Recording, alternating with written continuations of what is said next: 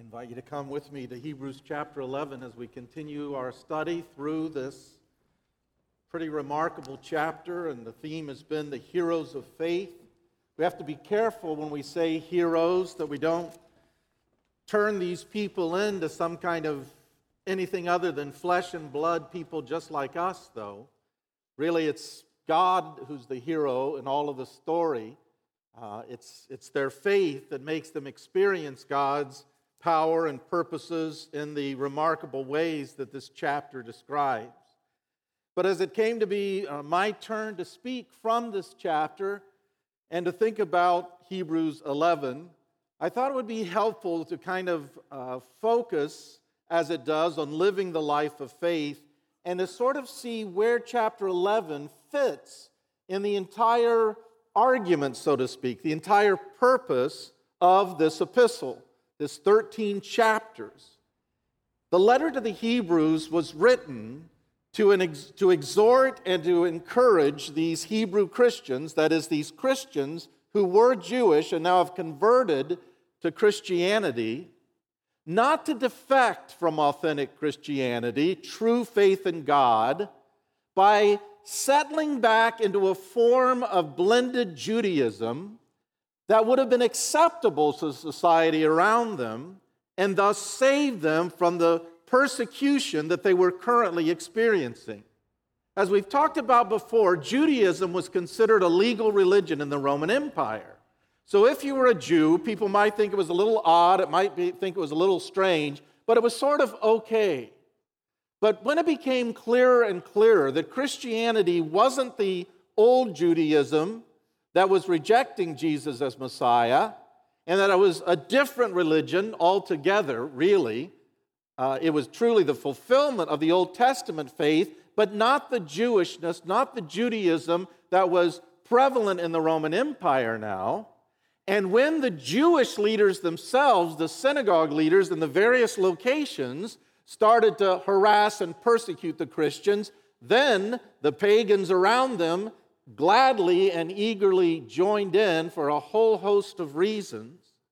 And so these Jewish Christians were now tempted let's go back. Let's retreat. Maybe not in all ways, but in key ways, let's just sort of mute our devotion to Jesus as Messiah and let people just kind of count us as Jews after all. In other words, let us customize our religion and our spirituality in a way that will be okay with the world around us. And even more deeply, what was really going on. Satan was tempting them to go to a kind of spirituality that was okay with the world and okay with him. And Hebrews is writing to remind them, to insist, and to say, we don't get to determine, we don't get to decide on our own terms what real faith and faithfulness towards God is. We don't get to customize our allegiance and spirituality in the ways that we want to. God is a certain way, and He, through His Word, has described what it means to be truly devoted to Him, truly loyal to Him. That's really what's at stake in this epistle, in this letter. Maintaining and persevering in true faith and faithfulness towards the true and living God. So that's where Hebrews 11 fits in Hebrews. The letter itself fits in to the entire message of the Bible which, if I could summarize it in one phrase that's just been helpful to me and kind of compelling to me lately, it is that we human beings are supposed to treat God like God, treat God as God. We are to live devotedly in every aspect of life for His glory. Now, I know in a certain sense that sounds simple and obvious, but I think it's something that we need to keep coming back to and keep sort of searching our actual lives and hearts and experiences to make sure that's our real and lived out goal.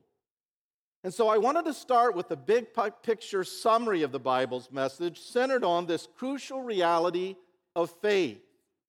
Or to say it another way, I wanted to start because when it comes to living as a human being, when it comes to religion, when it comes to our true biblical Christianity, if the foundations aren't rightly in place, then nothing that's supposed to be built after them, no way of ministering, no way of worshiping, no way of serving, no way of even understanding individual passages can work if the fundamental realities of what religion, our Christian religion, is supposed to be about, aren't firmly and accurately in place.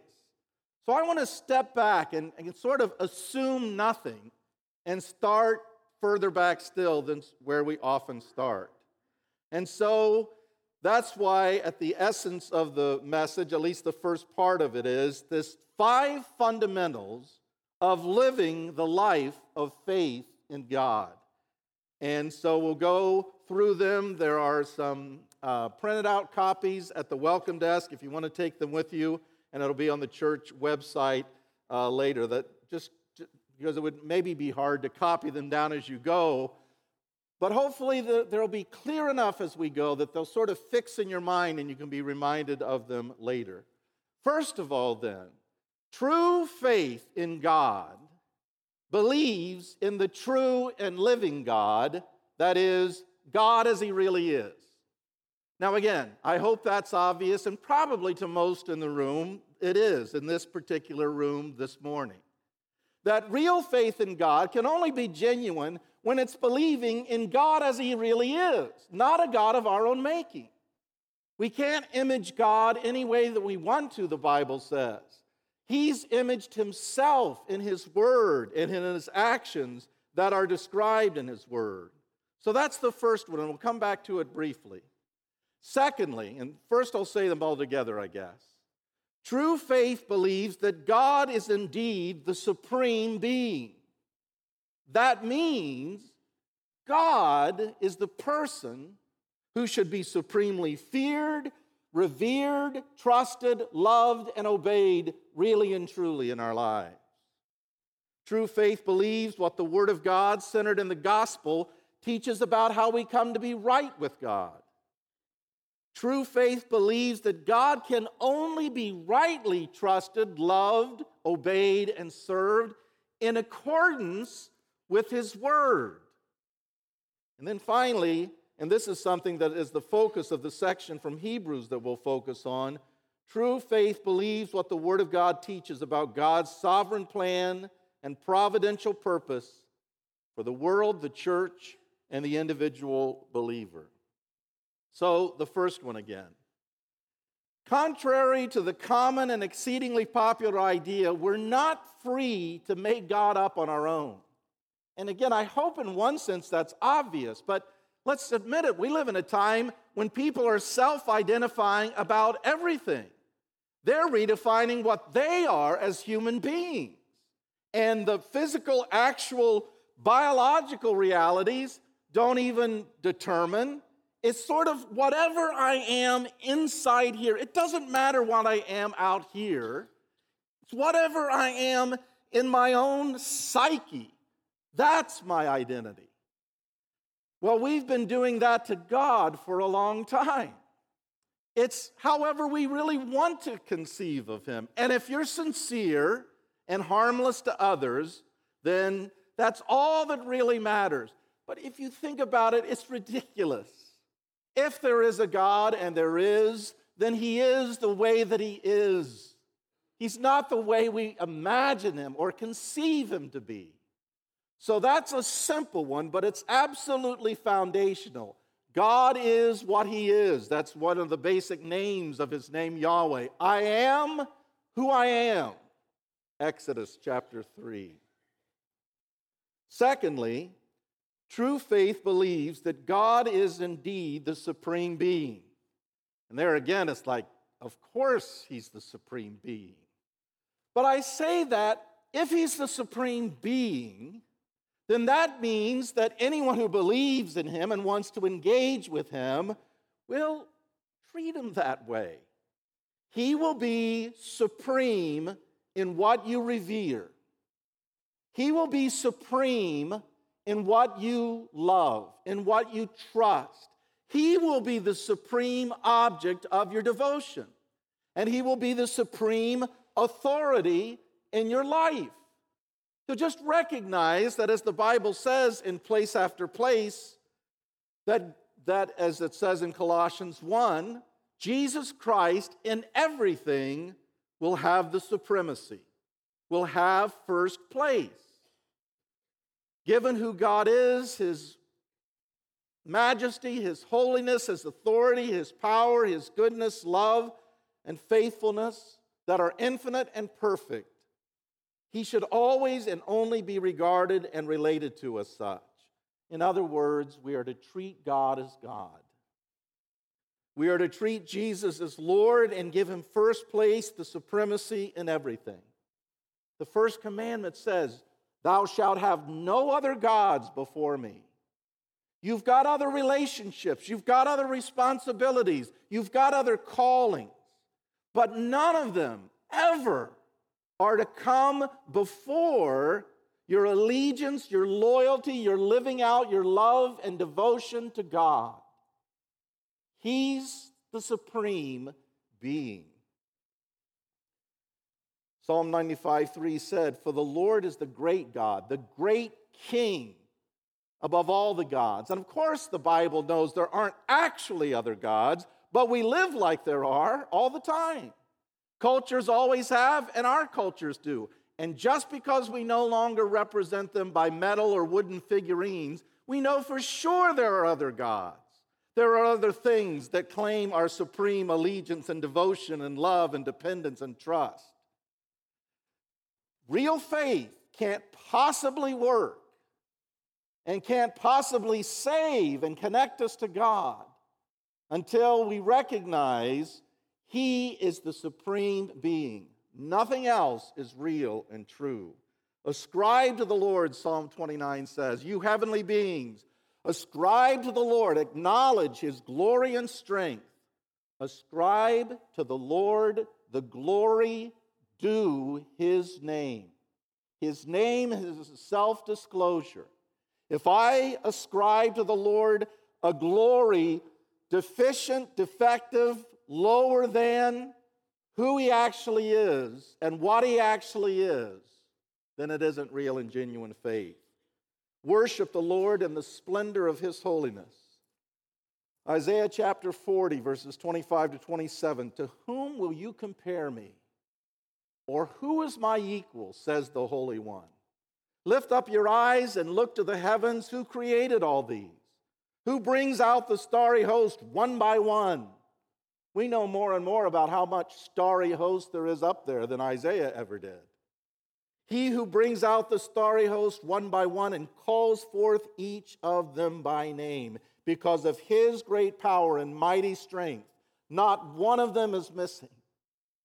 That's just one of the fascinating examples from creation that the Bible gives to illustrate what kind of being we're talking about, who names and directs every single star, and whose sovereignty superintends and controls every single star. The Lord is great and greatly to be praised. He is the supreme being. It is monstrous folly when we begin to regard anyone, anything else as anywhere comparable to Him in our actual interest, devotion. We should be enamored with Him. We should be amazed, in awe, truly in awe of this being, this infinite, personal, God. And true faith recognizes God for his greatness and believes that he should be supremely feared, trusted, loved, and obeyed. Let me again try to be practical.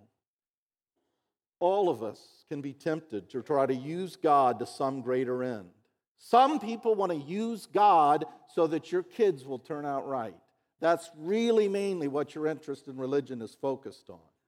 Some people want to use God so that there will be that extra little advantage in business. Some want to use God for career purposes and to kind of advance our own self esteem and self regard. All of those, anytime we use God as a means to anything else higher, it's a total distortion and a total corruption. Real faith recognizes God is supreme and incomparably so. And I just want to say it again. If we don't have these things basically in place, nothing down the road in our religion or Christianity really works or is really valid. True faith believes that God is the supreme being. True faith believes, third, what the Word of God, centered in the gospel, teaches about how we come to be right with God, the way of salvation. And this message isn't devoted to that this morning, so I'll only remind of one passage. You couldn't possibly now approach this holy God as a sinful creature that we all are on your own merits or by your own works. If ever we're going to be saved from being dead in trespasses and sins, and that's our natural condition, Ephesians chapter 2, verse 1, it is according to the verses 8 and following. By grace are you saved through faith, and that not of yourselves. It's the gift of God, not of works, that no one should boast. But then, lest we think that coming to this God by grace alone and being saved by faith alone leaves us just the way we were, for we are his workmanship, created in Christ Jesus unto good works which God prepared beforehand to be our way of life. True faith realizes that's the way of salvation. But then, fourth, and this one is the one I think that in many ways, along with the next one, we most need to be attentive to. True faith believes that this God, this supreme God, can only be rightly trusted, loved, obeyed, and served in accordance with his infallible, inscripturated word. Now, again, at first, I think most would nod at that. In other words, we're not to imagine, we're not to just use our own intuition and to guess what kind of life is pleasing to Him in every sphere. What kind of way of being spiritual in religion. We don't get that right. Even once we're saved, we're still filled with the innate folly that we started with as human beings. And it takes a long time for all the misbeliefs, all the lies that we believed about God to be uprooted, to be replaced. And so, imitating our Lord Jesus Himself, who again in the crucible of temptation himself to defect from allegiance to God, but he quoted Scripture. He didn't get some fresh revelation from God. He quoted the Scripture he had memorized and refuted Satan's intentions for him by saying, quoting Deuteronomy, Man shall not live by bread alone, but by every word that comes from the mouth of God. Passage after passage tells us that, teaches that, that it is only by living according to the Word of God that we really live rightly in relationship to this God that we've recognized as supreme.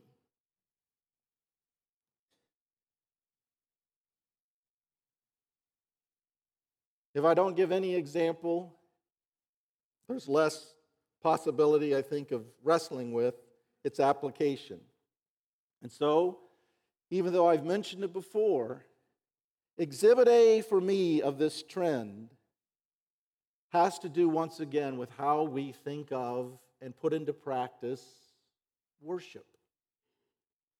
More specifically, the continuing man centered, pleasure driven concertization of so called evangelical Christianity, and especially what is regarded as worship. More and more, when Christians gather, and it's affecting all ages, it seems that the values of performance and production tied to entertainment are crowding out our historic, we're Bible believing churches' commitment to proclamation and teaching aimed at edification. That is, so that we'll continue to live out our allegiance to this being we've recognized as supreme, to strengthening one another in our lived out devotion, to treating God as God and Jesus as Lord in every area of life. In these gatherings, according to the New Testament, music as congregational singing plays a crucial role. But even in the singing, it's viewed as one of the ways we minister God's word to one another, admonishing and teaching one another with all wisdom. The concertization of our spirituality. Now, when there are Christian festivals, you know what that's code for. It's going to be another concert.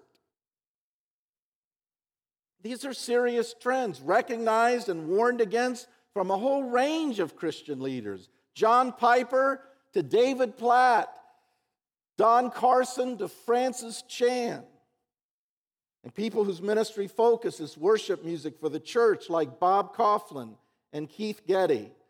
They're marks of a decline so prevalent and popular that they are regularly the target of satirical but seriously intended posts from some place like the Babylon Bee. And I'm not talking about a difference between so called and contemporary and traditional services. For the God shrinking, entertainment driven, creature comfort dominated man centeredness can and too often characterizes both styles or all kinds of styles. Why do we gather? Hebrews 10 goes a long way in answering that question in a passage that we know fairly well. Hebrews chapter 10, where the writer says, Let us, in verse 23, hold unswervingly to the hope we profess, for he who has promised is faithful. And let us consider how we may spur one another on toward love and good deeds. Let us not give up meeting, gathering together as is some in the habit of doing, but let us encourage one another, and all the more as you see the day approaching. What is that telling us? The reason that we gather fundamentally as church is to reinforce us and to reinvigorate us when it comes to living out the allegiance we've been talking about so far about treating God as supreme in every area of life your real ultimate worship is the spiritual service you do as family member, as worker, as citizen in the community, as witness for God in living in devotion to Him the rest of the week. And we gather because the world keeps pushing the other way, and it wants you to be mainly preoccupied with self and pleasure. And the world keeps catechizing you and your children no wonder the writer to Hebrews says, edify or um, uh, uh, admonish one another every day. You know, in the Bible, they met every day one way or another. Why? Because in their experience, if they were really going to stay true, not to just a kind of a nominal religion that was okay with Satan and society, but if they were really going to stay true to living out lordship to Jesus Christ, they were going to have to keep pushing back every day from letting the world squeeze them into its mold. And so every day, in one sense or another, they needed to speak the word of God to one another. The gospel of God needed to keep reminding them of these ultimate realities that God is the supreme being, and the only way to live the real life of faith is to treat Him that way. day by day. I just cite that one thing as an example because it seems to be an area that's resistant to correction and reformation by the Word of God. Because Bible teachers are teaching about it, and yet the trend remains so strong. So I'll leave it here for now, but I want to say to you that real faith recognizes that if you are going to treat God as God, you're going to do so by living by His Word. Hebrews 1 starts with God has spoken. And the real believer listens and lives by every word that comes from the mouth of God. But then finally, the fifth one, and this is the one that relates to the specific passage in Hebrews.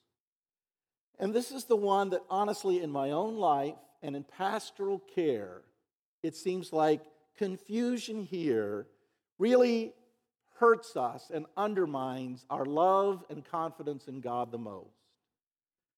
So, true faith believes what the Word of God teaches about His sovereign plan and providential purpose for the world, the church, and the individual believer. And I know that's a mouthful, but hopefully, as we go through this passage, you'll see what I mean.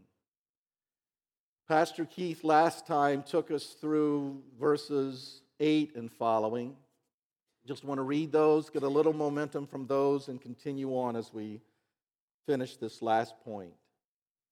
In the great record and chronicle of the people of faith, verse 8 By faith, Abraham, when called to go to a place he would later receive as an inheritance, obeyed and went, even though he didn't know where he was going. By faith, he made his home in the promised land. And that at first sounds like Best life now, like Mr. Osteen says. But keep reading. Like a stranger in a foreign country. Abraham, favored man of God, of man of faith, shows up in Canaan and he lives like a refugee. He lived in tents, and so did Isaac. And so did Jacob, who were heirs with them of the same promise. Have you ever noticed that? You know, to be honest, I only noticed this relatively recently, as long as I've been studying the Bible. I sort of thought, God said, Okay, Abraham, Canaan's yours. Go get Canaan. Go claim Canaan. Abraham goes and he has a wonderful life in Canaan. No. It is the land of the promise, but the timing of fulfillment was probably a surprise to Abraham and his son and his grandson. And so that's how they lived out their life. He was looking forward to the city with foundations, whose architect and builder is God. And so he goes on and he talks about Sarah too. So he's talking about Abraham, Isaac, Jacob, and Sarah. And the promises of covenant blessing, ultimate blessing, that God would give to them. But then, verse 13 all these people, Abraham, Sarah, Isaac, and Jacob, were still living by faith when they died. Another translation puts it all these died in faith without having received the things promised. They only saw them and welcomed them from a distance. Confessing, NIV has admitting, but it, it's a stronger word that confessing it was part of their creed. They were foreigners and strangers on earth. They were refugees living in tents in the promised land. And then the writer goes on to say people who say such things show that they're looking for a homeland of their own. Well, if they'd been thinking of the country they left, Haran, Ur of the Chaldees, they would have had opportunity to return. Instead, they were longing for a better country. And then, remarkably, it says, a heavenly one. Do you see what the inspired writer of this letter is doing in these verses? He knows that the people he's writing to are being sorely tempted to turn their backs on full fledged faith in Christ and faithfulness to God because it seems to them that God is not being faithful to his promises to bless and to save and to protect and provide for them. And that is the struggle that so many of us face from time to time in crucial ways. It doesn't feel like, it doesn't seem like God is blessing and caring and loving me like the promises of His Word would have led me to expect.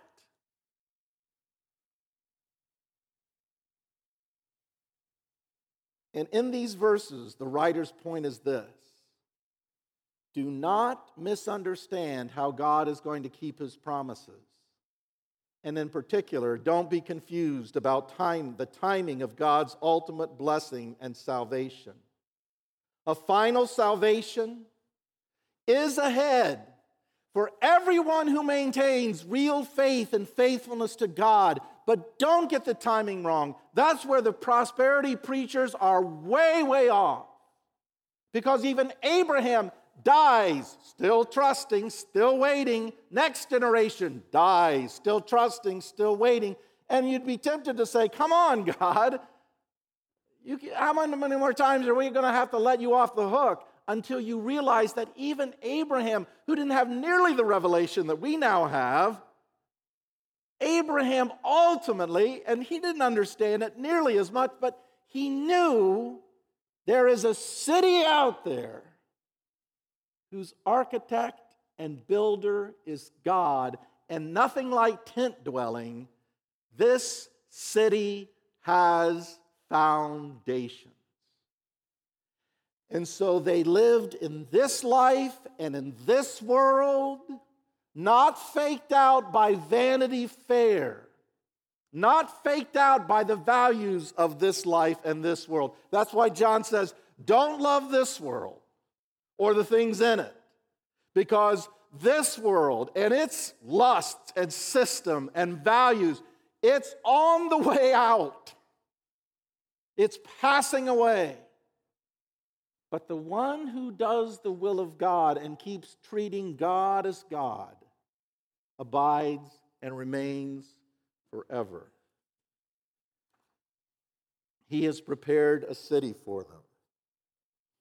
And to be honest, in my own life, but maybe especially as I counsel people, and as I just, it's like, where is the promise of God? Where's the fulfillment? Where's the help? Where's the relief? Where's the happiness? Where's the joy?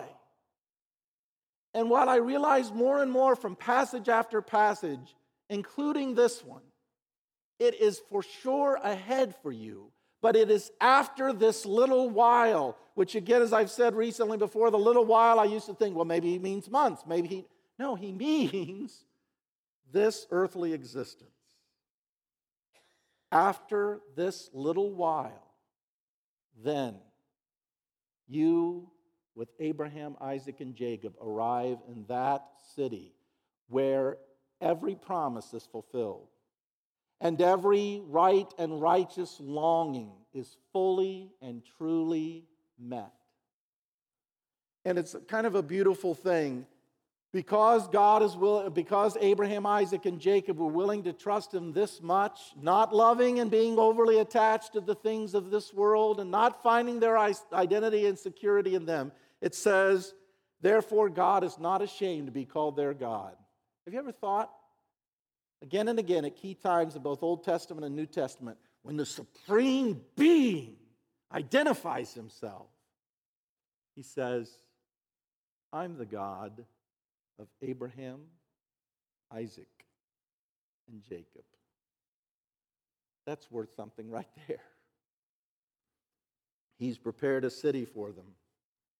And indeed, he has. Then I, John, saw a new heaven and a new earth, for the first heaven and the first earth passed away, and there was no longer any sea that represented chaos in that culture. And I saw the holy city New Jerusalem.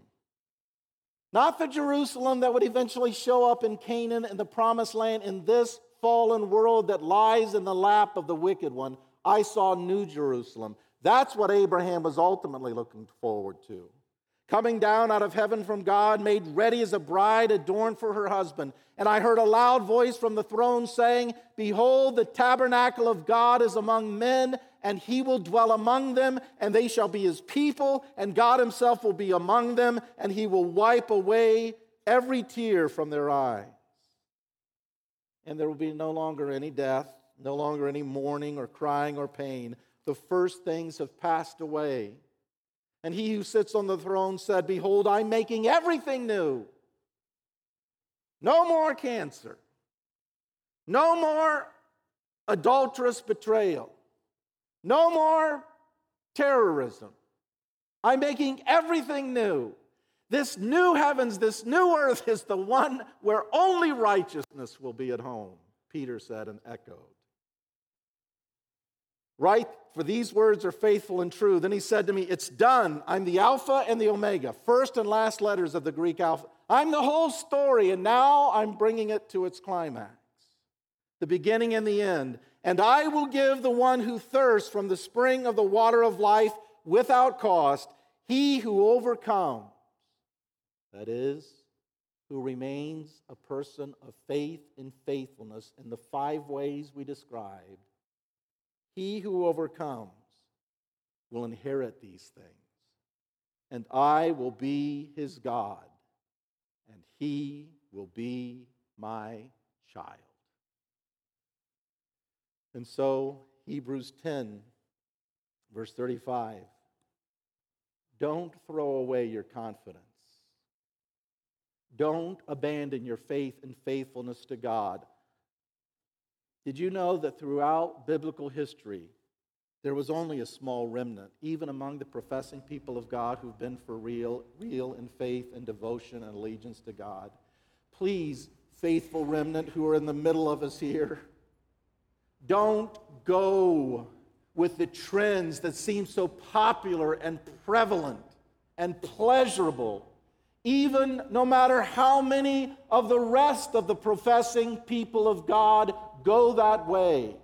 You continue to live in every way by the word of the God who is supreme. And in that faith and faithfulness, there will be a reward. That's what it says. It will be richly rewarded.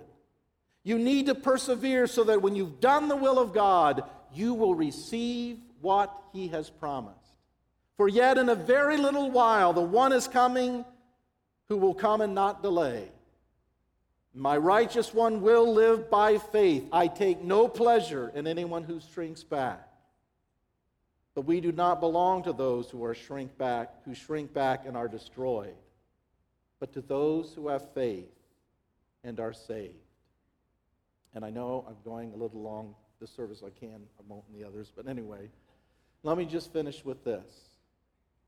This is the truth, the only truth that can save you. And I don't only mean get you to heaven, although I mean that too. I mean, in whatever addictions and evils and lies are dominating you, only these truths, all five of them, really embraced and then lived out. Only this truth can heal you, can cure you, can save you. Let's pray. Father in heaven, I pray that we will take these words from your word and apply them, customize them to our own hearts and lives that we will recognize you as the one and only true God, the way that you've disclosed yourself in Scripture. That we will gladly relate to you as supreme, because that is what you are. And that we'll do that always in accordance with your word, trusting in your promises and paying attention to the timing. Not this life not this world, but that world to come. Help us now to live in light of those great realities that faith gives substance to as we live a life of faith and faithfulness. We pray in the name of Christ, who was the author and perfecter and ultimate example of what it means to live this way. In his name, amen.